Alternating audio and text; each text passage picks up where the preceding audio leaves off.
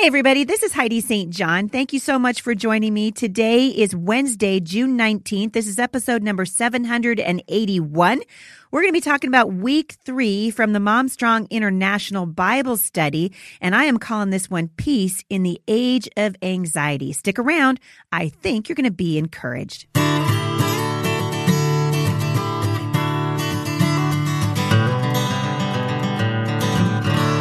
All right, so if you're not following me over at MomStrong International, I want to encourage you to do it. This is the time of the week, Wednesday, when I go through the Bible study. And for the summertime, we are studying the fruits of the Spirit and just really trying to unpack what God's heart was in giving us these fruits of the Spirit, these evidences that God is at work in us. And so I hope you guys are are, are digging in with me today. Is a great opportunity for you if you haven't joined us yet. If you've not downloaded the study, if you haven't joined MomStrong International beyond the Scripture Writing Challenge, summertime is a great time to do that because we don't have most, well, I do because I'm writing a book and I'm traveling. When am I going to get a break? I'm looking at my engineer. Not in the foreseeable future. Well, today is a really good opportunity for all of us to get into the Word of God, regardless of how busy we are. Uh, the Bible teaches us that we need the Word of God. We need it. It's a lamp to our feet and a light to our path. And uh, also, when you join MomStrong International, you can bring your kids into it with you. They can do the Kids Strong section. Uh, there's a scripture writing challenge in cursive over at MomStrong International for the Bible study section, and uh, we would love to see you become a leader. You can lead an M S I study group in your church. You can lead one in your neighborhood, at your homeschool co-op. I am just thrilled to see so many of you really wanting to study God's Word. Timothy was instructed by Paul to study to show himself approved unto God, a workman who does not need to be ashamed, who can rightly divide the word of truth. And at MomStrong International, that's what our goal is, is to help you prioritize the study of God's Word, to learn it, to love in it, and then to lead with it. And so uh, this is a great time. Visit me online, mom strong international dot com, and you can uh, download this study today. I only have, you know, fifteen minutes to go over week three with you, but the study goes much farther in depth than I will be able to do here. And it's an opportunity for you to uh, to really dig into and unpack the truths of Scripture that help us in everyday life. So we really need them. Uh, so mom strong international dot com. Wednesday is my day to just say, hey, you guys, um, are you studying the Word with us yet? So if you're not yet, get into it. Summertime's a great time to do it. mom strong international dot com. All right, this is a really awesome week. We're studying peace. Right? We've been, uh, we're on week three now. We've been studying the fruits of the Spirit. We talked about anger. And today we're really going to talk about peace. And I this is this is a study that is near and dear to my heart, a topic that I have dealt with a lot in my life because, as many of you know, if you've been listening to me for any length of time, uh, I have st- uh, struggled with severe anxiety most of my adult life. And really, um, the Lord has given me victory. It's not that I don't have days of, of anxiety or moments where I feel anxious, but I'm not living with this constant knot in my stomach anymore. And uh, a, a huge part of that healing was uh, based on my walking with the Lord and allowing Him to replace my anxiety with His peace. And peace is something that we all want. But really, in the culture right now, I don't see a lot of people with it. Um, there's, I feel like the tension in the culture right now. So I think you could cut it with a knife. And uh, we've got, you know, issues even in our own homes. Let's set the culture aside for a second. The chaos of children, the stress of marriage and work and daily life. I think that we're more worried now than we ever have been. Uh, even though you could argue that we live in the safest, most comfortable, technologically and medically advanced society in human history, we are the most anxious. Uh, studies show that even preschoolers and elementary age children are being diagnosed with anxiety disorders. And so it's hard to think that peace in the culture could ever be a reality. But God teaches us that peace is not dependent on our circumstances. Peace is the unmistakable sign of the presence of God in our lives. It's like joy. Joy is not dependent on our circumstances. Uh, there were many. There have been many times in my life when I have been filled with an unexplainable, indescribable joy in the midst of terrible struggles. And that's because those are fruits of the Spirit. They're evidence that God is at work in us, that He's moving through us, and that His Spirit is at work in us. So the Holy Spirit, this peace that comes from God, is woven into our character as we mature in our faith, right? And so this virtue, this peace, it grows and it brings with it freedom, freedom from discontentment, freedom from ungratefulness, freedom from the battle to become somebody that we're not. And uh, we could spend tremendous amounts of money, right, trying to achieve peace. And I'm telling you, uh, it's an industry. According to the Anxiety and Depression Association of America, the United States citizens spend over forty-two billion dollars a year in the treatment of anxiety disorders. And that doesn't include the amount of money that we spend on uh, vacations and relaxation so that we can reduce stress in our life, right? We get medication to silence the symptoms and pay for therapy to help us learn the tricks to achieving peace. And often these are very necessary and they're helpful things to seek out. But our lack of peace is a cultural crisis. It is a spiritual crisis. We truly do live in the age of anxiety. Um, I want to address really quickly my own struggle with anxiety again, because I think it's important uh, for you to understand something. I am not knocking medication. I think medication sometimes is necessary. And certainly for me, it was very helpful at a point in my life when I was so broken on the inside that I could not quiet those voices long enough to even hear from the Lord. And so a lot of you are listening to this today, and you've got a host of stressors in your life, right? You might have come from a dysfunctional family. Maybe you're coming out of a, of a of an abusive relationship or an abusive marriage, and you're and you're struggling with anxiety. And there is a place, absolutely, for getting professional medical help. I think there's a place for getting um, counseling. We want to be getting counseling from men and women who know Jesus and who can give us biblical counseling. But as I talk about peace that comes from God, and living in an age of anxiety and looking at peace as a fruit of the Spirit, I am in no way saying that uh, I think medicine is wrong. Here's where I think it's a, it's messed up. So I spent most of my adult life uh, until about five years ago off and on um, anti-anxiety medications. I think I tried every one of them in the book. My anxiety was so severe. And some of you are listening to this and you're going, wait a second. I heard her speak at a conference ten years ago. I, you, you didn't look anxious to me. Well, people can be very anxious and not look like it. All right. We are very good at hiding things. And part of the reason why I didn't share my struggle with anxiety until about, I don't know, maybe six or seven years ago was because I was so concerned about what people would think about me. I thought, man, if they know that I that I'm struggling with anxiety, if they know that I have struggled with depression, then they're not going to respect me. Then they won't listen to me. And you know what? That was a lie from the enemy. It's the enemy who says that we can't share our weaknesses. It's the enemy that says that we should be more concerned about, pe- about what people think of us than about coming to the Lord and just saying, Father, help me, give me freedom from this. And in my life, and, and it's a, a long story, too long to go over today, I will just say that um, when I experienced the peace, finally, that passes understanding, it came after years of me c- crying out to the Lord and just saying, Lord, I need, I need your help. I need your help. And it came after, not before, I was willing to just confess it to the multitudes and say, hey, this is a this is a deal in my life. This is real. This is tough. And my kids have watched me, right, do this, and our close friends have watched this. But my life has been so public that it just felt insurmountable to me. And uh, I have never been more at peace. Not that we don't have struggles, Um, but a lot of things have helped me over the years. Um, I read a book a long time ago called Search for Significance. I'll link back to that in the show notes today. Um, and off, on and off of, of the medications, but what it really was was seeing myself the way the Lord seen me and being able to put my life and my past and my future in His hands and then leave it there. Because so often what we want to do is we want to take it with us. Lord, I'm worried about these things. I'm going to I'm going to give it to you today. But then we don't leave it with Him. We take it back again. And uh, nobody knows what it was like to suffer like the Apostle Paul. Listen to what he says in Second Corinthians eleven, starting at the second half of verse twenty-three. Paul says, I have worked harder, been put in prison more often, been whipped times without number, and faced death again and again. Five different times the Jewish leaders have given me thirty-nine lashes. I don't know if you guys know this, but forty is considered uh, a death sentence. So they gave him just enough to not kill him, right? Three times I was beaten with rods. Once I was stoned. Three times I was shipwrecked. This guy is actually kind of ruining the prosperity gospel right now.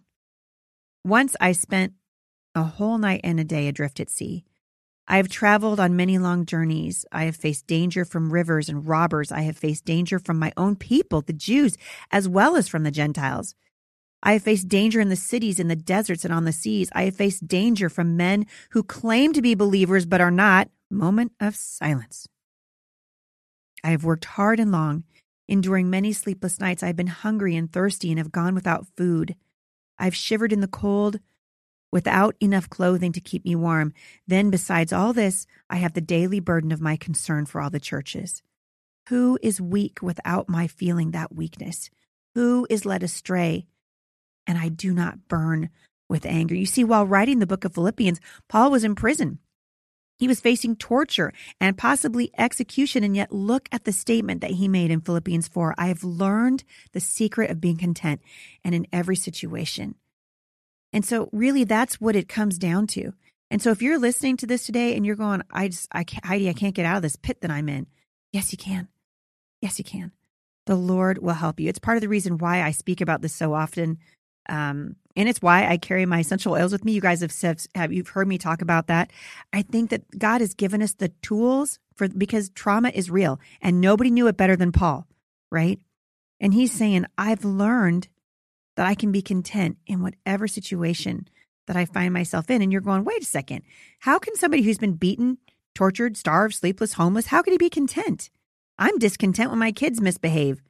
I'm frustrated when I didn't get the relaxing evening that I wanted. And yet Paul is under constant physical, emotional, and psychological stress, and yet he's at peace. How? Well, I guess it would be easy for us to say, well, of course he can be at peace. He's, you know, Paul. But before you guys start to think that contentment is a natural talent or something that we simply have because we're amazing, I want you to look closely at this verse. He says he learned it. He learned the secret of being content. That means it's something that doesn't come naturally. And this is absolutely what the Lord's been teaching me in my life. I had to say, oh my goodness, Father, I'm I'm anxious again. I, I gave it to you and then I took it back. Show me how to not take it back. It's a learning process. Psalm eighty-five verse eight in the N I V says, I will listen to what God, the Lord, says.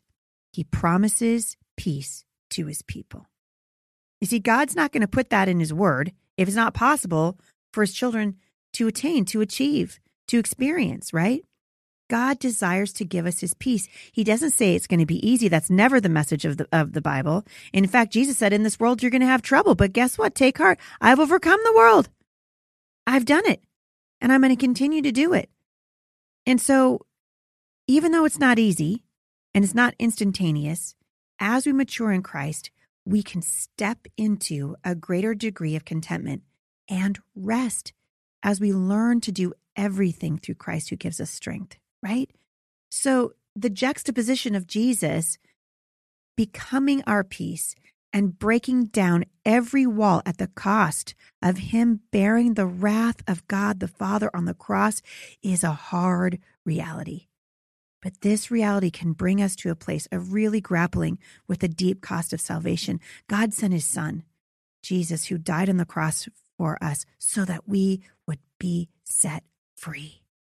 And if we don't take the full instruction of God's word and reconcile his love and his anger, then we sell salvation short, and Jesus died in vain. So let's love him enough to learn the whole counsel of his word, not just the parts that are socially acceptable. And in this way, we honor his sacrifice to create peace for all of us. So I'm going to look really quickly at Philippians chapter four, verses four to thirteen. So um, if you're listening to this and you're studying along with me at MomStrong International, uh, I'm about on page forty-three right now. So I'm down in the study away. So when you download the study, you're going to get a month at a time. I'm on week three, which is why I'm on page forty-three. So if you want to follow along with me, Uh, that's where I am. I know a bunch of you are doing this in groups, so I'll give you just a second. Philippians four, chapter four, uh, starting in verse four through verse thirteen. Here's what it says. Rejoice in the Lord always. Again, I will say, rejoice. Let your gentle spirit be known to all men. The Lord is near. Be anxious for nothing, but in everything by prayer and supplication with thanksgiving, let your requests be made known to God. And the peace of God, which surpasses all comprehension, will guard your hearts and your minds in Christ Jesus. Verse eight, finally, brethren, whatever is true, whatever is honorable, whatever is right, whatever is pure, whatever is lovely, whatever is of good repute, if there is any excellence, and if anything worthy of praise, dwell on these things. The things you have learned and received and heard and seen in me, practice these things, and the peace of God will be with you. Notice he doesn't say the peace of God might be with you. He says the peace of God will be with you. Paul's not just telling us that he has it. He's telling us how to get it. He's telling us how to get it. So what is he saying to do in this passage? So the first thing he's saying is rejoice always. He doesn't say rejoice when things are going great. He says rejoice always. Now, there's a difference between going, yay, I'm just so happy that I was in, the, in this car accident. Oh, I'm just so happy that I got this unexpected bill, like Jay and I right now uh, dealing with a, a massive water problem in our home. Two years ago, it was the pipes outside our house. We had to dig a big trench in the middle of winter, run a whole new line. And then we just learned about a month and a half ago that every pipe in our house has to come out, has to be repiped. It is expensive. And I was so frustrated. I was like, well, I guess we're going to have to take out a loan. I mean, who's got that kind of money just sitting around? And I started to get frustrated. And Jay so rightly reminded me, he's like, Heidi, the Lord has always provided for us. Always. He's provided miraculously. So let's rejoice because God's going to show himself faithful again. And that's what Paul is saying. Rejoice always. He's in the middle of your suffering, in the middle of your struggle. Let your gentle spirit be known to all. Because why? Because the Lord is near. And then he goes on to say, don't be anxious about anything. Now, I don't know about you, but it's that's a that's a tough one for me. Be anxious for nothing? So that phone call I get that I didn't want to get, that sin struggle that I know that my child is struggling with, that um, that issue in my marriage that I'm concerned about, this financial thing that's in front of me, be anxious about nothing? Yep, that's right. Yeah, you're right, as my sister, as my daughter Sierra would say. Be anxious for nothing. But here, the, here's his instruction. But instead, by prayer and supplication, supplication meaning letting the Lord know what you need, with thanksgiving. So, Father, here I am. This is my need. Thank you so much that I can trust you. Thank you that you sent your son. Thank you that you love me. Thank you that you're good. And you let your request be made known to God. And then as a result of that, the peace of God, which the Bible says surpasses our understanding, will guard our hearts and our minds in Christ Jesus. And that guard that the Lord sets there is what keeps us from going off the rails. It's what keeps us walking in right relationship with him. You guys, this is important stuff. We want to be uh, walking in such a way that our lives say that we trust the Lord, that we that we believe that his spirit is in us and that he uh, he'll never let us down and he never will. All right, this is so good. And speaking of uh, good, the verse today from the MomStrong International Scripture Writing Challenge is found in Ephesians. It's Ephesians chapter four, verses one to three. I, therefore, this is Paul again, a prisoner for the Lord, urge you to walk in a manner worthy of the calling to which you've been called. And here comes again, with all humility and gentleness, with patience, bearing with one another in love, eager to maintain the unity of the Spirit in the bond of peace. That is God's heart for you. Lean into it today, you guys. Lean into it. God wants to set you free. He came to set you free, free from your anxiety, free from your fear. He wants to replace that fear with his peace, and it really is miraculous. Hope you guys are enjoying the study. You can download the study and dig into it even deeper at mom strong international dot com. And also, when you subscribe to the Bible study, uh, that eight dollars a month is going a whole long way to helping us uh, write these Bible studies for you every month and get them out there. And so we're just thrilled to have you joining us. Next episode, uh, the amazing Doctor Duke Pesta, who is the president and founder of the Freedom Project Academy. And he does some amazing videos online exposing a lot of things happening in the culture and really bringing clarity to it. He is going to be on the show with me on Friday, and you are not going to want to miss it. So come back on Friday and uh, listen to my guest, Doctor Duke Pesta. In the meantime, you guys, cast your cares on the Lord, for he cares about you. Have a great day, you guys, and I'll see you back here on Friday.